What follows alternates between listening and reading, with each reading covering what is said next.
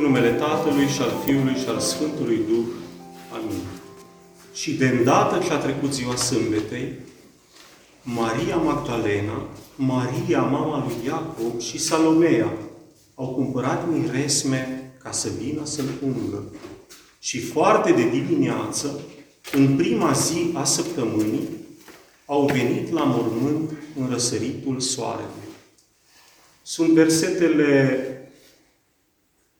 sunt primele două versete ale pericope evanghelice, ale primei pericope evanghelice citite astăzi, care ne vine de la evanghelistul Marcu din, capitolul, din capitolele 15 și 16. Ne aflăm în duminica a treia după Paște, numită sau, dacă vrem altfel, închinată femeilor mironosițe sau mirofore, adică purtătoare de mir, o duminică închinată ca recunoștință, cred eu, pentru dragostea și curajul lor. În săptămâna aceasta, de fapt astăzi, în primul rând astăzi mai este pomenit Sfântul Apostol și Evanghelist Ioan, în cinstea căruia a fost citită a doua pericopă evanghelică.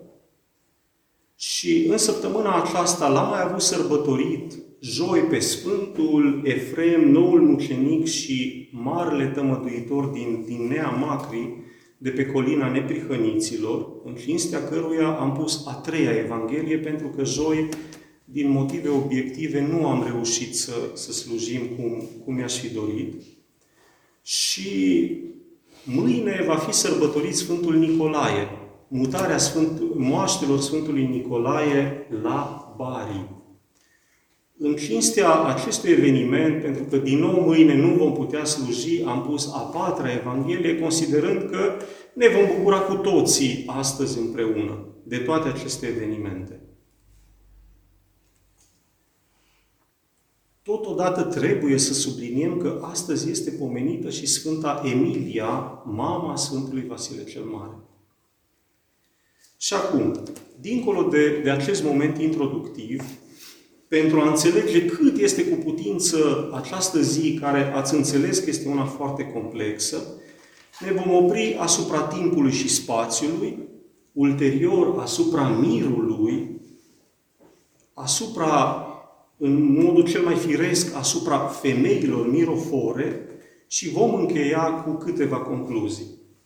Acum, din, din punct de vedere al timpului și spațiului, este și astăzi foarte simplu. Timpul ne aflăm în uh, prima duminică, sau am putea spune în prima zi a noului ev, a evului creștin. În duminica învierii Domnului. Din punct de vedere al spațiului, știm bine, ne aflăm la mormântul Domnului. Cel dăruit lui cu multă generozitate de către Iosif din Arimatea. Sfetnic luminat este numit el, membru al Sinedriului, de unde se vede că nu toți cei prezenți acolo aveau o atitudine greșită, ci din potrivă, unii reușeau să lumineze Sinedriul cu înțelegerea lor spirituală, așa cum a înțeles-o Iosif și al, împreună cu el Nicodim. Mirul sau uleiul aromatic ne, ne lovim de acest termen destul de, de des în, în Scripturi și m-am gândit să ne oprim astăzi, să, să încercăm să înțelegem măcar parțial ce reprezenta acest mir. Vă pot spune că uleiul aromatic era extrem de apreciat în Orient, era totodată extrem de scump. Și interesant, foarte diversificat folosit. Pentru cei bogați era o, utilizarea lui era o atestare a poziției sociale. Pentru templu, utilizarea lui era chiar specială. Era utilizat la, la ungerea și hirotonia arhiereilor. Călătorii prin deșert, în, într-o altă parte a, a, a vieții publice din, din Țara Sfântă de atunci era folosit într-un mod uh, mai mult decât practic pentru protecție la soare și praf. Cei care se, se ungeau des cu aceste uleiuri aromatice ajungeau cumva să-și uh, schimbe structura pielii și automat ea, ea devenea cumva mult mai rezistentă la condițiile acelea grele ale deșertului dat de, de căldură, expunere la soare și praf. Era folosit, după cum ați auzit adineori, și în ritualurile de înmormântare. Și încă mai multe locuri ale societății asupra cărora nu ne vom mai opri acum. Și pentru a înțelege cum erau ele structurate, aceste miruri, m-am gândit să ne oprim asupra câtorva, pentru că este evident din descrierea anterioară că ele sunt diferite, inclusiv calitativ. Și mirul propriu-zis este un, era și probabil că este în continuare un, un produs rășinos, obținut prin realizarea unor incizii într-un arbust micuț care se găsea în sudul Arabiei sau în nordul Africii. Se numea comifora mira. Acesta este, era ingredientul principal care foarte probabil se aromatiza cu niște plante speciale care îi ofereau lui o plinătate mai, mai mare, cumva. Și acest mir obținut din, din comifora mira era produsul maxim din punct de vedere al calității. El era folosit la hirotonia arhiereilor, inclusiv la Aron, când uh, Moise l-a, l-a uns ca și preot al celui preanalt pe fratele său pe Aron, a fost folosit mirul. Să știți că și la îmbrăcarea veșmintelor preoțești, mai exact a patrafirului, care este simbolul preoției prin excelență, există o rugăciune care zice, preotului îi cere Domnului harul său și spune așa, ca mirul pe cap ce se pogoară pe barbă, pe barba lui Aron, pe marginea veșmintelor lui. Așa se turna acel mir prețios pe cap și curgea pe veșminte, ca, ca semn al binecuvântării divine. Următorul tip de mir este mirul de nard. Ați auzit de, de acest mir în, în citirile pericopilor evanghelice. Era un produs foarte, foarte apreciat și el în antichitate. Se extrăgea, din, se extrăgea uleiul său din rădăcina și cotorul unei plante numite Nardostachis iatamansi care se găsea în, în sudul și în estul Indiei, în zona de est, mai precis în zona Himalayana. Și de acolo era adus în Palestina de, de faimoasele caravane ale timpurilor, ale timpului.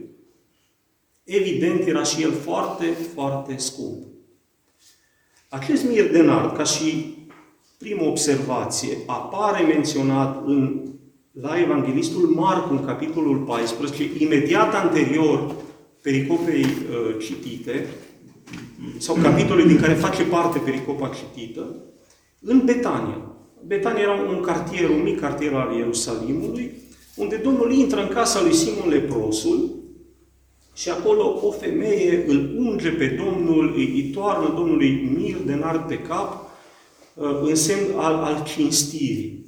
Și pentru că ucenicii o, dacă vreți între ghilimele, o iau un cam tare pe femeie, că de ce a folosit acest mir de nar și nu l-a vândut, pentru că putea să obțină foarte mulți bani uh, pentru el, Domnul îi apostrofează și spune lăsați-o, pentru că spre îngroparea mea a făcut aceasta.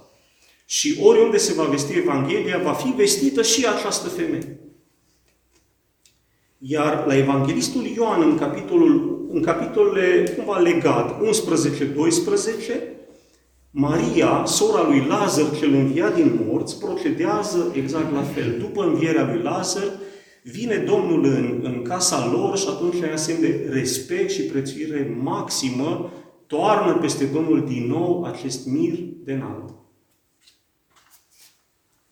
Acum, dincolo de cele două care erau extrem de scumpe, exista și un mir, să-l numim obișnuit, care era compus dintr-un ulei de calitate superioară, care era aromatizat și acesta era mult mai accesibil în general tuturor oamenilor, din, din toate păturile societății ebraice. Acum, următoarea oprire, vă spuneam, va fi asupra femeilor mirofore. Înmormântarea Domnului s-a făcut în grabă mare. Știm asta. A fost luat de pe cruce, fără a-i se zdrobi picioarele, pentru că oasele picioarelor pentru că murise și a fost dus rapid în acest moment oferit în acest mormânt oferit, cum spuneam și mai devreme, de către Iosif din Arimatea, într-o, se afla mormântul într-o grădină în apropiere. Cei bogați aveau mormintele în, în grădini, în, în zona, chiar în, în urbe, chiar în oraș. Sau în apropiere, chiar lângă oraș. Și fiind pus acolo cu, cu grabă mare, ele, probabil cu un simț practic femeiesc, au reținut că trupul Domnului nu fusese uns cu aceste miruri conform ritualului. Și ne spune Evanghelistul că după ce s-a odihnit sâmbăta, pentru că era respectarea zilei de odihnă era obligatorie, adică undeva spre după apus, spre, spre seară, când ziua liturgică a sâmbetei se încheiase, au fugit în, în oraș și au cumpărat mir. Iar a doua zi, dis de dimineață, deci nici n-au apucat, probabil să apară prima rază a soarelui, au fugit, au fugit repede și cu mare drag la mormânt să-și îndeplinească și această ultimă sarcină. Cine sunt ele? Aceasta cred că este o, o, o întrebare care se pune și m-am gândit că ar trebui să încercăm să, să o lămurim. Ele sunt, în primul rând, femeile care l-au urmat pe Isus din Galileea și cărora li s-au adăugat și altele pe drum. Și acum, dacă îi luăm pe rând pe evanghelist, îl avem pe Marcu, care ne spune că la mormânt au fugit Maria Magdalena, și din orașul Magdala al, al uh, Galilei, Maria lui Iacob sau al lui Iosi. În, în pericopa citit ați auzit uh, Iosi. Și Salomea, care era mama fraților uh, de, de vârf cumva, alături de Petru și de Andrei, mai erau ca și căpetenii ale apostolilor, Iacov și chiar Ioan, cel pomenit astăzi. Salomea era mama lui. Matei ne spune că au fugit la mormânt Maria Magdalena și cealaltă Marie. Probabil aceeași Marie a lui Iacob și Matei a folosit un termen cumva mai, mai familiar, mai, mai apropiat comunității apostolice din, din acele momente. Luca ne spune că a fugit la, au fugit la mormânt Maria Magdalena, Maria lui Iacob, deci la toți trei apar aceste două Marii. A fugit Ioana, care era foarte interesant soția unui mare dregător, uh, a dregătorului Cuza, care era considerat chiar o soi de vice-regent al lui uh, Irod Antipa. Și, și ea a fugit acolo să lungă pe Domnul. Iar Luca, din nou, sublinează interesant și altele. Deci mai erau alte femei pe care nu le avem cumva înregistrate, dacă vreți, cu numele. Iar Ioan, cel pomenit astăzi, ne spune doar de Maria Magdalena. Acum, biserica și apostolii ulterior mai târziu au mai adăugat câteva acestui grup de, dincolo de ce au pus uh, evangeliștii în, în, în, în pericopele lor, în scrierile lor, uh, le-au mai adăugat în primul rând pe Marta și pe Maria, surorile lui Lazar. Știm deja că Maria a și turnat înainte acel mir pe Domnul, deci cu siguranță se, se califică și acolo, Maria lui Cleopa, Suzana, și foarte interesant este cuprinsă în acest grup al mironosițelor și Veronica, cea care i-a ieșit Domnului în față și a dăruit marama să se șteargă pe, pe față și să șteargă sudoarea dată de, de durere și de chin. Știți de ce sau intuiți de ce le-am menționat pe toate? Pentru că eu cred că de la ele am învățat cu toții că mai există o formă de mir cu mult mai prețios decât oricare dintre cele pomenite. Și acela este mirul dragostei. Nu le-au speriat pe aceste femei nici acei hierei, care n-au îngăduit o judecată dreaptă unui posibil condamnat, nici straja templului care fusese pus acolo clar să oprească orice fel de incursiune a corpului apostolic către mormânt și nici măcar posibile consecințe ulterioare. Doar Ioana era soție de dregător, putea să fie afectată și cariera soțului ei. Au mers toate la Domnul să-l mângâie, să-l jelească, să-l plângă, ca pe copilul lor, aș crede eu, pentru ultima oară. Și din acest motiv, și nu din altul, au trăit bucuria învierii primele. Și putem spune, înaintea profeților, înaintea învățaților și mai ales înaintea apostolilor. Ca și o altă observație, Pavel, marele apostol de mai târziu, ne va spune la un moment dat în celebra sa scrisoare întâi către Corinteni, că dintre toate virtuțile pe care le putem noi avea, dragostea este cea mai mare. Versetul apare în capitolul 13, este versetul 13 din capitolul 13. Astăzi, eu cred că avem confirmarea cuvintelor lui Pavel. Pentru că iubirea lor le-a dat, fără să greșim sub nicio formă, întâietate față de apostoli. Și câteva concluzii. Prima ne vine de la Ioan Hristostomul, Dumnezeescul nostru învățător, care sublinează exact același lucru. Domnul, prin femei, binevestește apostolilor ridicând la o mare cinste neamul femeiesc, care era în cutumele vremii și până la urmă ale tuturor gând, tiparilor de gândire religioasă, religioase erau undeva, de gândire religioasă, erau undeva în, în substrat, să spunem așa. Și astăzi femeile îi binevestesc pe apostoli. Ele, ca și a doua concluzie, cred eu că rămân modele veșnice de împlinire a dragostei de Domnul. Și trebuie menționat că toate dintre ele sunt sfinte, toate dintre ele au, au zi de pomenire uh, personalizată în, în, calendar, în calendarele noastre, dar astăzi sunt prăznuite împreună. Tocmai pentru că împreună l-au iubit pe Domnul. Iar a treia concluzie și ultima va fi un pic diferită. Voi adăuga două mironosițe acestui grup apostolic care au dăruit niște miruri cel puțin la fel de prețioase. Una dintre ele se numește Monica și a fost sărbătorită miercuri în 4 mai și a dăruit Domnului, a adus Domnului un mir dintr-un singur ingredient special. Acel ingredient se numește Augustin, sau fericitul Augustin, care este fiul ei.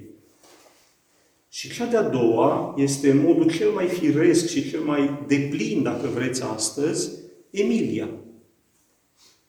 Cea care a oferit un mir cu multe ingrediente, dintre care cinci sunt excepționale. Și primul este Vasile cel Mare, slăvitul nostru crotitor. Al doilea este Grigorie de Nisa. Al treilea este Petru al Sevastelor. Al patrulea, Macrina cea tânără. Și al cincilea, Teosevia. Sunt cei cinci copii ai ei, mari sfinți și cel puțin primii doi dintre ei considerați doctori și stâlpi bisericii. Aceste două femei, alături de multe altele, mai putea menționa aici, și pe Antuza, și pe Nona, și pe multe altele, ne învață că mai există o formă de mir, acela care a izvorât din substanța propriilor lor trupuri și inimi. Amin.